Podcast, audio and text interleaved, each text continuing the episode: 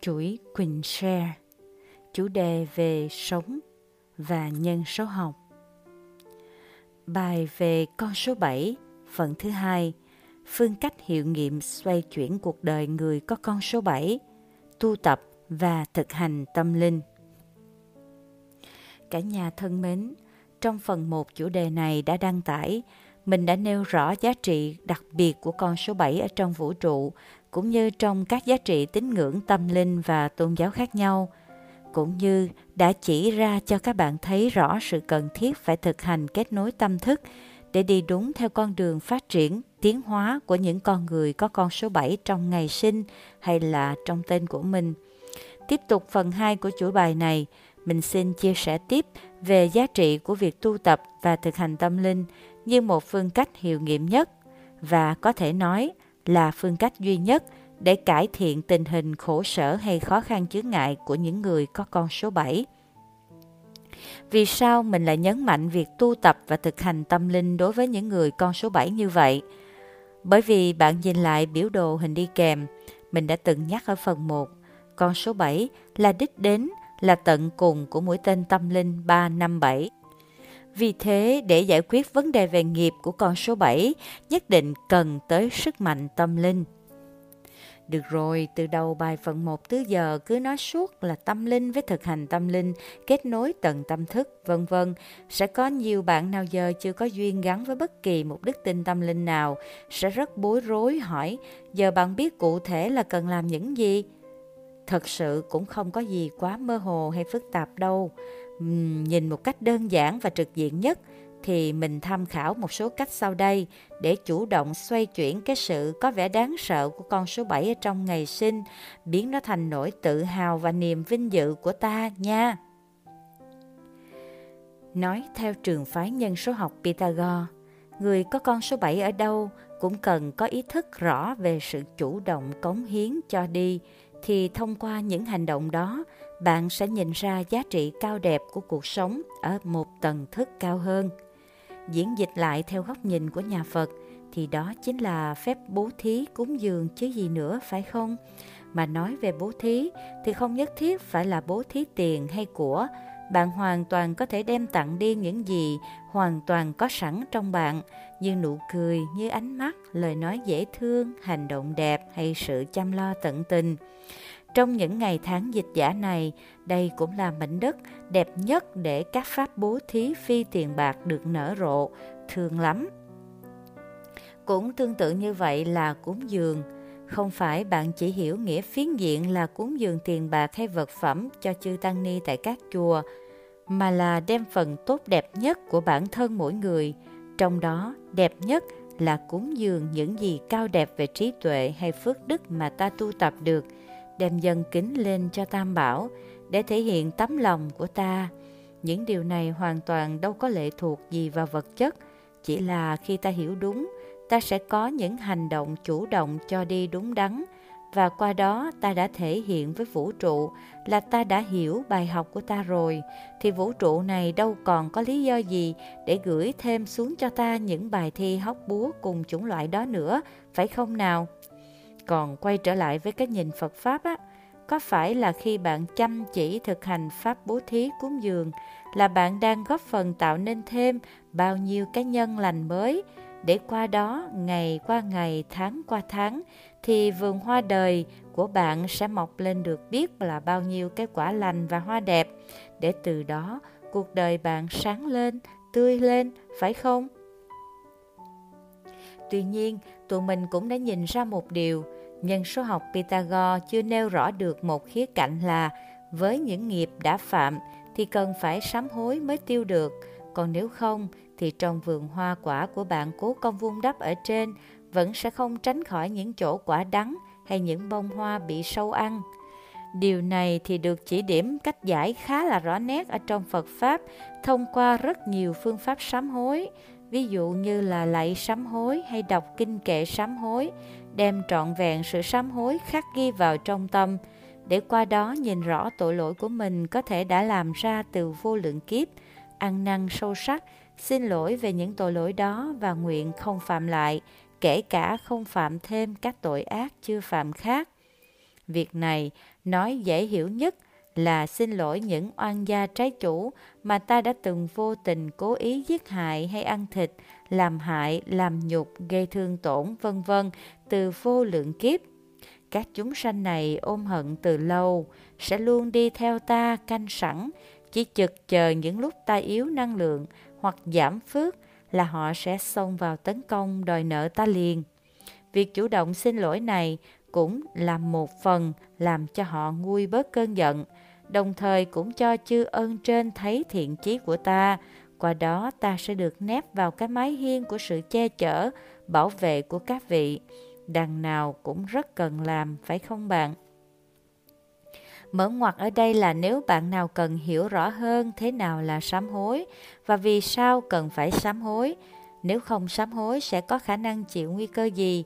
Thì bạn có thể vào trong cái mục là Kinh Pháp Phật qua sự học ngẫm ngộ của Quỳnh. Bạn xem thêm các bài ở trong đó nha. Bây giờ quay trở lại với con số 7, thực hành sám hối là việc vô cùng cần thiết để tẩy tịnh hóa dọn bớt những cái nghiệp xấu đã được gây ra từ mặt tiêu cực ác có khi ta trải qua nhiều sự ràng buộc ân oán với đời sống vật chất, tức mang tính chất số 4, cùng các nợ duyên có liên quan đến cái tôi hay bản ngã mang tính chất số 1, thì sau đó mới có thể nhẹ nhàng mà hướng thượng đi lên trên được theo hướng mũi tên 7, 8, 9 chỉ ra mà mình đã chia sẻ khá là chi tiết ở phần 1 ở nhà mê quy tụi mình. Nhiều năm qua, sau khi thử qua một số phương pháp phổ thông, tức là trừ diệt cái phần ngọn, mà vẫn chưa thể mang đến một cái hiệu quả rốt ráo nhằm giúp người ta đạt đến an vui hay hòa thuận thì nhà mê quy tụi mình rốt cuộc cũng đã được chắc duyên đến thử nghiệm phương pháp sám hối và nó đã cho ra kết quả thật là vi diệu. Chúng mình nhận ra rằng khi những vấn đề bạn đang chịu hiện giờ nó là phần nổi của nguyên một tảng băng chìm, tức là những thứ có thể bạn đã gây tạo từ nhiều đời kiếp sống trước đây, thì việc mà bạn có thể xoay chuyển được cuộc sống của bạn tốt thực sự hay không, không phải là bạn cắm vô phần nổi ở trên mặt mà sửa, mà bạn phải sửa cái phần chìm ở bên dưới. Vậy, phép sám hối chính là một cách thức để bạn sửa được cái phần chìm đó một cách đầy tích cực và thiện lành. Cho đến bây giờ, nhà mê quy đã và đang triệt để áp dụng phương thuốc đặc hiệu trừ diệt từ gốc này cho hầu hết tất cả những ai hữu duyên với nhà chúng mình, từ những người ở trong nội bộ của ekip tụi mình đến khách hàng qua các chuyến đi cho tới bây giờ là các học viên của các khóa học của nhà mê quy. Cho đến thời điểm này, chúng mình đã có thể hoàn toàn tự tin khẳng định với bạn rằng chỉ cần bạn chăm chỉ hết lòng miên mật thực hành sám hối, thì rồi trước sau sớm muộn gì cuộc đời bạn cũng sẽ hững lên, sáng lên thôi. Tiến trình làm sáng cuộc đời này có thể cho hiển thị kết quả nhanh hay chậm, tùy thuộc vào độ dày mỏng mà nghiệp thức của bạn từ các đời kiếp trước. Nên bạn cứ kiên nhẫn và kiên trì thực hành nha đừng có thắc mắc tại sao mình đã rất là cố gắng được 3 tuần, 5 tuần, 7 tuần rồi mà vẫn chưa có kết quả nhen. Hãy cứ dùng hết lòng thành của mình mà miên mật sám hối hàng ngày, rồi sẽ tới lúc nghiệp của mình sạch dần thôi. Nói theo đạo Phật, nghiệp sạch thì phước báu hiển lộ. Lúc đó tự nhiên mặt mày mình sáng ra nè, sức khỏe mình tốt hơn nè, các mối quan hệ cũng tốt dần lên, và đời sống của chúng ta sẽ không đến nỗi bế tắc hay khó khăn như trước đây nữa. Bên cạnh đó, phép thanh tẩy Ho'oponopono cũng như một phép sám hối kỳ diệu và vô cùng dễ áp dụng được cho mọi người mọi lứa tuổi, không phân biệt đức tin hay tôn giáo nào. Nếu bạn cảm thấy mình chưa sẵn lòng thực hành một phép sám hối nào quá đặc thù của bên Phật giáo, hãy bắt đầu từ phép Ho'oponopono ngay từ bây giờ. Bạn sẽ thấy bốn câu thần chú dễ thương và vi diệu này có tính lôi cuốn một cách kỳ lạ, có thể khiến mấy mẹ con cùng ngồi lại, hoặc giả có nhiều đôi vợ chồng học viên của tụi mình tình nguyện ngồi lại, hoặc giả nhiều nhóm bạn đã cùng muốn tự nguyện chọn giờ cùng nhau online trên Zoom để cùng thực hành. Vân vân. Nhìn theo cái nhìn của Phật Pháp, Tự nhiên mình ngẫm nghĩ, do tính chất tương đồng lớn lao giữa phép Ho'oponopono với triết lý hướng vạn vật về đồng một thể, về tánh không, về tình yêu thương vô điều kiện và không phân biệt với muôn loài. Nên với mình, có thể xem đây là một trong 84.000 pháp môn mà Đức Phật đã từng dạy, mang hàm ý của sự mênh mông vô lượng vô biên, là một trong 200.000 muôn ức bài kệ Pháp Hoa mà Đức Phật đã nhắc đến trong Kinh Pháp Hoa, một phương tiện thiện xảo để cho người ta sám hối, bày tỏ lòng yêu thương và biết ơn, hai cánh cổng vi diệu để khép lại quá khứ và mở đường đến tương lai tươi sáng. Bạn thấy đó, chỉ cần bạn chịu thực hành thì cái kết quả vi diệu của Ho'oponopono cũng là điều không thể nghĩ bàn nha. Đặc biệt là trong chữa lành các mối quan hệ đổ vỡ, các vướng mắc trong nội tâm của những con người đầy rối ren hay gút mắt về tâm lý. Và quan trọng là bạn phải đặt hết lòng tin vào khi thực hiện thì nó mới cho ra kết quả tốt nhất nha. Vẫn còn một ý thứ ba nữa trong khái niệm tâm linh mà con số 7 rất cần làm, đó là phải mở mang cho được trí tuệ bát nhã, tức là tuệ giác, wisdom, thông qua việc kết nối tâm thức chuyên cần hàng ngày. Vì vậy, việc thực hành tu tập như là thiền định, đọc các loại kinh chú phù hợp hay nghiên cứu các dòng sách minh triết, kinh sách giáo lý hoặc nghe các bài pháp giảng rất cần được đưa vào must do list,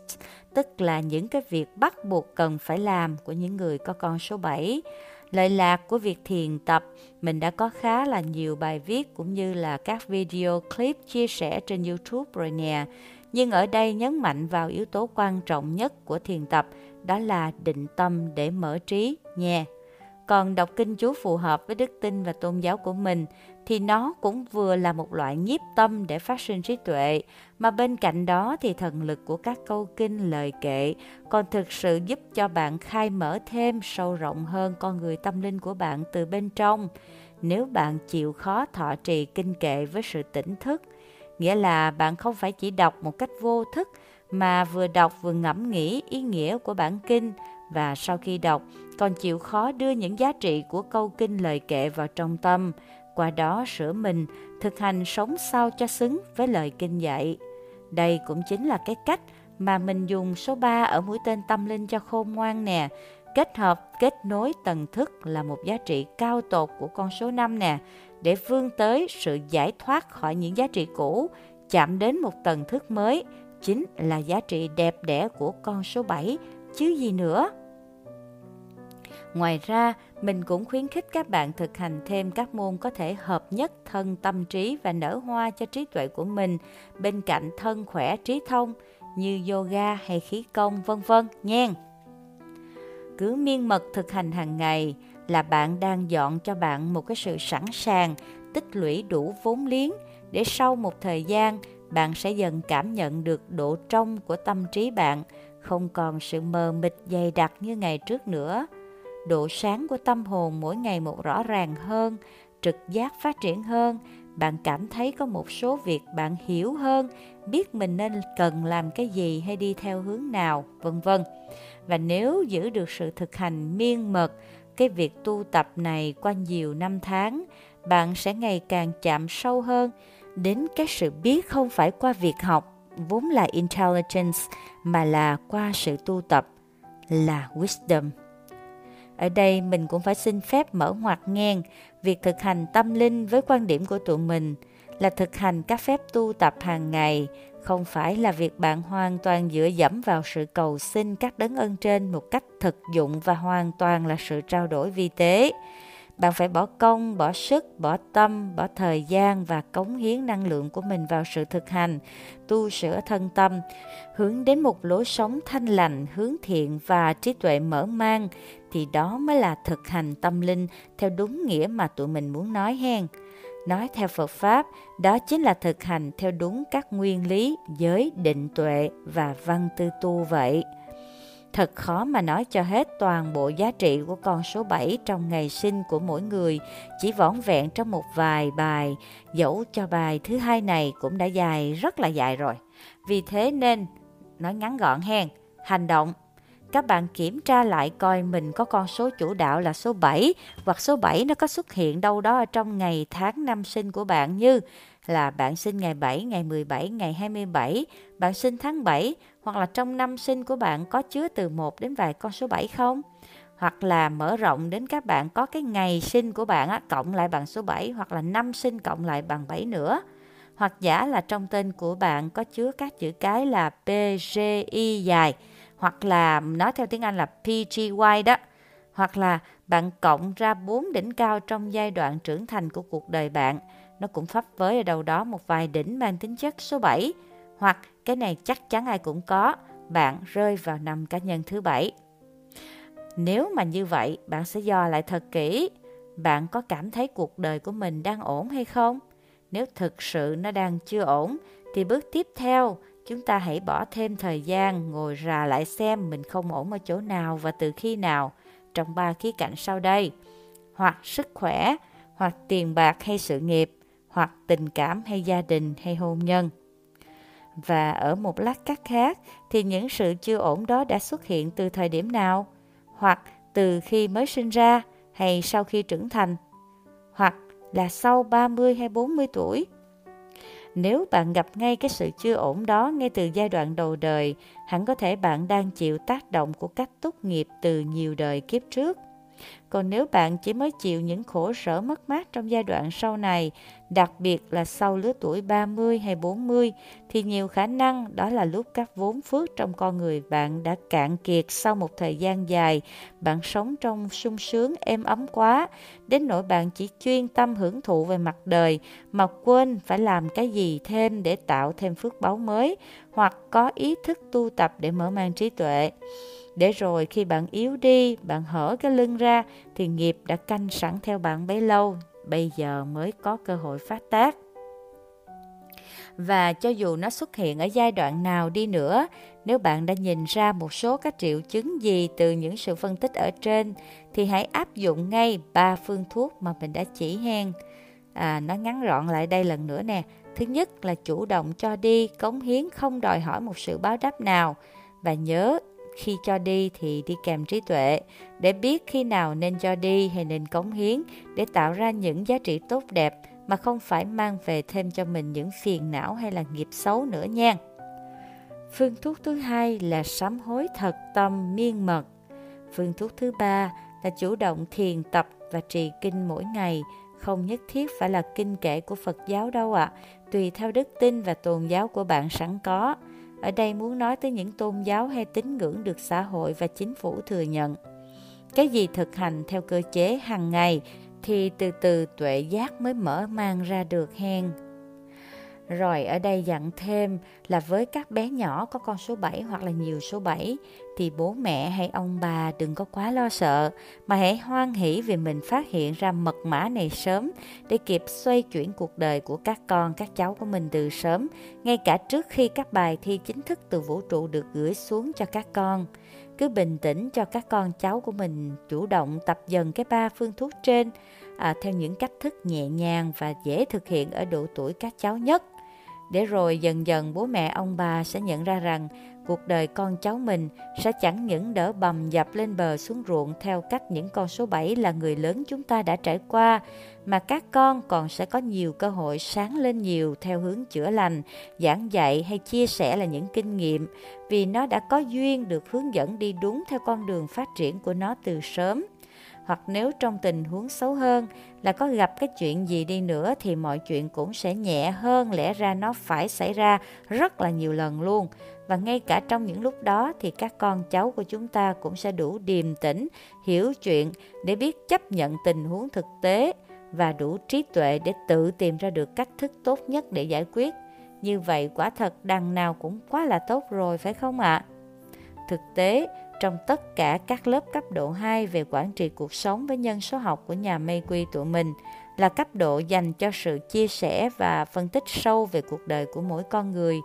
Thật không còn ngạc nhiên khi thấy rằng có tới 90% những học viên chọn nhóm an vui đều ít nhiều đã được bén duyên với tâm linh từ bé, từ ông bà hay cha mẹ đưa đến chùa, đến nhà thờ, được nghe pháp, được nghe các thầy hay các cha giảng, vân vân hoặc giả là những ai không bén duyên được từ bé thì cũng đã phải có nhờ nương dựa đức tin tâm linh và thực hành tâm linh miên mật mới vượt qua được những cái tổn thất đau thương hoặc những cú sốc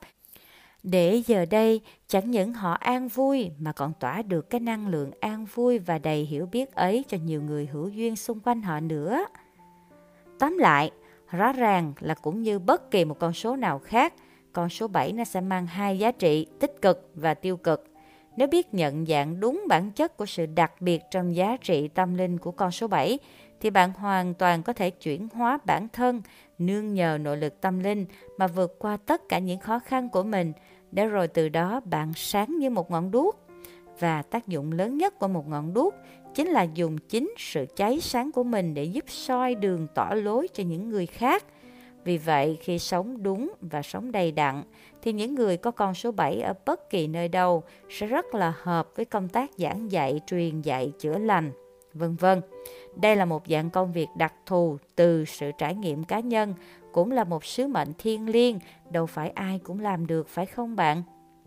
Tuy nhiên, nếu sống một cách bản năng tiêu cực, cũng không biết tìm về với tâm linh để được chở che, phát triển tâm thức và trí tuệ, thì người có con số 7 đích thị cũng dễ chịu những tổn thất hay khổ nạn nhất. Điều này giống như ta chỉ nhận được những tín hiệu nhắc nhở từ vũ trụ, mà ta mãi vẫn từ chối những cái giá trị tuyệt vời mà vũ trụ sẽ chuyển xuống cho những con người là chính ta vậy. Nói những điều này thực sự là từ sự quan sát thực tế của cá nhân bạn Quỳnh Hương là người sinh trong thế hệ 7X nè, tên cũng tặng thêm một con số 7 nữa nè. Gia đình của mình ai cũng có con số 7 không ở đây hoặc là ở chỗ kia và mình quan sát cái cách mà mọi người xung quanh mình sống và đời sống của hàng ngàn các bạn học viên của tụi mình nữa. Vì vậy, lời nói rất là thật lòng và nghiêm túc là tìm về tâm linh và thực hành miên mật chính là phương thuốc diệu dụng nhất cần kiếp nhất đối với tất cả những ai có bất kỳ con số 7 nào ở đâu đó trong cuộc đời mình, thể hiện trong những biểu đồ có liên quan đến các thể loại nhân số học nha. Tháng 7, tháng của tần thức tâm linh nhạy và mở rộng, rất nhiều hoạt động tâm linh đặc biệt trong các truyền thống tôn giáo cũng diễn ra trong suốt tháng này. Năm nay, tháng 7 lại đến trong một trong những bài thi khó khăn nhất đang giáng xuống cho loài người trên toàn thế giới – đó chính là dịch bệnh Covid. Nhân lúc này đây, mọi người hữu duyên, thay vì lo sợ hay bế tắc, hãy dành thời gian thực hành cho miên mật ba việc trên. Thậm chí bạn nào hoàn toàn không có con số 7 nào vẫn cứ nên thực hành ba điều này bởi vì trên con đường tiến hóa của mình thì trước sau gì bạn vẫn sẽ có lúc chạy ngang qua con số 7 hen. Nếu bạn nào chưa tự thực hiện được, thì hãy nương theo hành trình tu dưỡng thân tâm trí 49 ngày của nhà Mê Quy chia sẻ hen Và bây giờ bạn đã hiểu vì sao lại là con số 49 ngày rồi chứ? Là 7 nhân cho 7 đó mà. Đủ sức tạo ra cho bạn một giá trị tâm linh mới, một sức mạnh tâm linh mới. Vậy bạn đã sẵn sàng chưa? Gửi niềm lành cho tất cả. Tháng 7 âm lịch năm Tân Sửu 2021, Lê Đỗ Quỳnh Hương và Mê Team.